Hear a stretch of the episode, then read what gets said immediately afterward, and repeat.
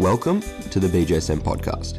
I'm Daniel Friedman, and today I'm delighted to be speaking with Prof. Margo Mountjoy, fresh from presenting at the IOC Advanced Team Physician course in Tokyo. Prof. Mountjoy is an associate clinical professor in sport and exercise medicine in Canada at McMaster University. With a wealth of experience at the global level, Prof. Mountjoy also works in international sport for the IOC, WADA, and FINA. Prof. Mountjoy, thank you for joining us again on the podcast. Thank you, Daniel. It's a pleasure to chat with you today. In 2018, you wrote about the Larry Nassar tragedy for the BMJ and BJSM. Many of our listeners will already be familiar with the case, but I was hoping you could start by taking us back to what happened and why it is so important to revisit the case today. Well, certainly, uh, this was a, a, this tragedy was a big surprise for me, and I'm sure it was for a lot of the listeners. When I learned of this, as many people did through the media, from listening to the athletes' testimonies in court, it, it seemed to, you know, the story seemed to unroll before our very eyes on television and, and in the social media and and whatnot. And and it, what what the case is is that these athletes, gymnasts in the United States of America, were coming to a court case, and the court case was around the accusations of sexual impropriety or sexual abuse of, of numerous gymnasts over numerous years. And in fact, as as the court case was heard, we heard the stories and the voices of these young women and what the impact of that abuse, sexual abuse was for them and what it meant to them. And I think for me personally, that was the part that struck my heart the most. Um, was just hearing their voices and their stories and what this meant to them. So the Larry Nassar, uh, a physician with a USA Gymnastics team, was using uh, what he called therapeutic treatments for these women, which was in fact sexual abusing these women, often in front of parents in the examining room and in the course of calling it treatment for their injuries. And, and this went on for many years and for many, many athletes and was quite devastating for a lot of the athletes, not only gymnasts, there was also uh, athletes in the university where he worked that were also um, victims of his uh, so-called treatments, which in the end, as the judge aptly put, were sexual abuse of these women. So why do we want to visit this? I think you know it's not sensationalism. It's not. It's not that. It's because we all must learn from this. We all have to look at our own professions and our own behaviors as physicians and say, how can we prevent this? What can we do to ensure that another Larry Nassar case doesn't happen to our athletes and to our sport? Because the damage is of his behaviors affect not only the athletes themselves, but their families, their teammates, the sport organizations, and the integrity of the sport in general. So it's a tough look at ourselves. It's a tough review of the underbelly of sport and the bad things that happen, but it's an important and integral one that we spend the time and evaluate why did this happen? What went wrong? How can we learn from this and prevent in the future? When and why does sexual abuse occur in sport? So, why does it occur? Uh, often we say, and as it says in the IOC consensus statement, that it occurs due to a lack of leadership. Now, that's a very interesting thing because if you think of it, you think, oh, it's about a, a bad person who does nasty things to people. But in fact, of course, that does happen. But why it happens is because of failed leadership within the sport organizations to ensure that there's policies and procedures in place to help protect and prevent this from happening in their sport organization. So we can start off with that premise that if we have a, a, a sports society where you have low uh, sport protection, where you have high athlete vulnerability for whatever reason, whatever discrimination that might be, and where you have high, where you have a perpetrator with high motivation, that is the perfect recipe for sexual abuse in sport. What effect has the Me Too movement had in sport? Actually, the Me Too movement has has cast a big lens on the issue of, of sexual abuse, particularly of women. You know, Hollywood in in social sorry in um, film, And so, what does that mean to sport? And I think what it's done is it's empowered women to speak up about their abuse, and in doing so, other women have felt the um, the ability to say, "Yeah, you know what? I'm I I also felt this." And there's also almost been a sister kinship uh, of these women that says, well, it's happened not only to me, because often victims of sexual abuse or abuse in general feel like they're the only one in the world who's felt like this. So they become very isolated, embarrassed, ashamed, and protective of this tragedy and they don't want to share it because they feel they're the only ones and they'll be um, criticized for what's happened to them. And what the Me Too movement was is say, hey, it happened to me. I can help you. And then there's a sisterhood or a kinship that's empowered these women to speak up. So this Me Too movement has empowered many women within sport to come forward with their own stories of sexual abuse to bring healing, but also to bring, you know, potential justice to those who have abused them. What are the other types of abuse or harassment in sport? There are three other types of abuse and harassment. The one we've been talking about, of course, is sexual abuse. Another form is physical abuse. Another one is neglect. And the final one is psychological abuse. And I'd like to spend a moment and just talk about psychological abuse. This is the most prevalent type of abuse and harassment in sport, and it is underpins all other forms of abuse. And I think it's fair to say, and we can all understand, that there's no form of abuse of any type that doesn't start with psychological abuse. And so this is a really important one for everyone to understand. And, and these often don't happen in isolation. Uh, someone who is physically abused or psych- psychological abuse will have some form of psychological component to that physical abuse itself, as I think you can well imagine, there's trauma involved, perhaps with hitting, punching, kicking. We're familiar with these kinds of things from uh, the the context outside of sport of physical abuse, but within sport, there's other types of physical abuse, um, such as overtraining, training in an environment that's unsafe. Uh, training loads that are inappropriate for the uh, developmental level of the athlete, uh, perhaps medication abuse by physicians, or even doping in sport can affect the physical health of the athlete. Neglect is a little different.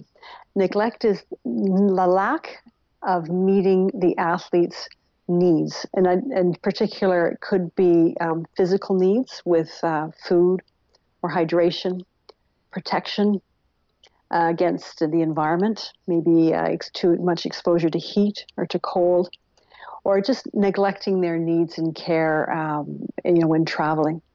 You mentioned before that one of the determinants or one of the risk factors for abuse is the athlete's vulnerability. And I was wondering, where does the athlete's stress resilience capacity come into all of this? Well, that's a very interesting concept. And I think we need to be very clear here that athletes are not responsible for abuse when it happens to them, no matter what. So we, I, I want to make very clear here that athletes should never feel that it's their responsibility to have avoided abuse, and that if they are abused, that it's because they're too weak. So victims and athletes are never responsible. But we have athletes that are of particular vulnerabilities uh, through various discriminations that make them uh, perhaps targets of perpetrators. So, for instance, maybe it would be a social economical discrepancy where, you know, one athlete, you know, for whatever reason, that discrimination is sets them up to be um, a victim. Or it could be racial, it could be sports skill, uh, it could be gender, it could be sexual orientation. I mean, there's a whole list of discriminations that uh, make um, an athlete perhaps vulnerable to a perpetrator. Now, why do some athletes come through the same experience and are traumatized by it, and other athletes just shrug it off and say, huh, that's life. Uh, that's a really interesting phenomenon of which we don't have a lot of literature and information on it. And it's certainly an area that is of special interest of mine. And, and I think looking at how we can ensure that our athletes are empowered to, uh, first of all, recognize when they're particularly in a vulnerable situation, how to speak up to stop any particular abuse when it may be starting, or at least recognize it and seek help, is really a, an important area in prevention. You were part of the team that put together the recently published Mental Health in Elite Athletes International Olympic Committee consensus statement published in the BJSM. In the consensus statement, you emphasize the impact of abuse in sport can be devastating and long standing. What are the impacts of abuse on the athlete, and how do these differ from the impacts on the organization? Well, that's a that's a very loaded question, and it's a mm-hmm. very important one. Um, so yes, I was part of that mental health paper, and, and my role in that paper was bringing the harassment and abuse lens to that paper because I feel very strongly, and the group agrees with me, that any athlete presenting with mental health issues, it's imperative that the clinician working with the, that athlete inquires at least in in their history about the presence of harassment and abuse because often athletes will book for mental health problems, but the underlying cause is from harassment abuse. Now, not always, but if we don't ask and open the door, they will probably not disclose. So, really important to put on the, um, you know, in the core competencies of a clinician that if an athlete is presenting with mental health problems, then it's really important in your history to be thorough and ask about the presence of harassment abuse either within or outside of sport. So when you talk about the impacts, obviously there's psychological impacts that some athletes present with, such as um, self-harm, uh, uh, suicidal ideation, anxiety, uh, depression, substance abuse. These are all forms of uh, potential presentations of abuse and harassment in sport. Athletes may also present with physical repercussions. So the athlete who's injured a lot, injured more than the other athletes. Someone who comes in with suspicious suspicious injuries. And we all know the story of the housewife who's abused, who has numerous bruises on her faces and says she keeps falling down the stairs. Well, what about the athlete that has more injuries than the other teammates or unusual bruises that don't make sense? Now, those are the kinds of physical presentations. They may also present with somatoform type of uh, presentations and that's that's certainly something in the back of your mind if you're seeing a lot of physical symptoms that don't fit into a pattern and make sense that it's important that physicians ask about the presence of harassment and abuse. And there also might be other uh, impacts on the athlete such as relationships uh, having difficulties maintaining relationships with teammates relationships outside of sport with loved ones or social um, relationships uh, with friends or at work so these are all uh, different ways that athletes may present. Um, I'm also concerned about the athlete who has good performance, but when someone comes along, you know, either to watch or you know their perpetrator comes into the sport arena, their performance falls apart. And and people come and say, well, why is this athlete's behavior or performance so erratic? So these are things that each and of their own don't necessarily mean it is harassment abuse, but if there's a pattern that you're seeing, that it's important to ask. The impacts on sport are often very different, but quite devastating. And I think we can look at USA Gymnastics and recognize the impact on, on sport, how, how significant that can be. Uh, if you look at on sport, if you have an athlete who's being harassed and abused, they're probably not going to perform up to their potential. So there's loss of loss of uh, winning of gold medals and loss of therefore loss of uh, sponsorship possibilities. And over and above that, if there's there's reputational damage, if um, if a sport has had uh, significant harassment abuse in their um, organization or within their organization, there is loss of reputational ability. And, in fact, what happens is sponsors may walk away because they don't want to be associated with those kinds of behaviors.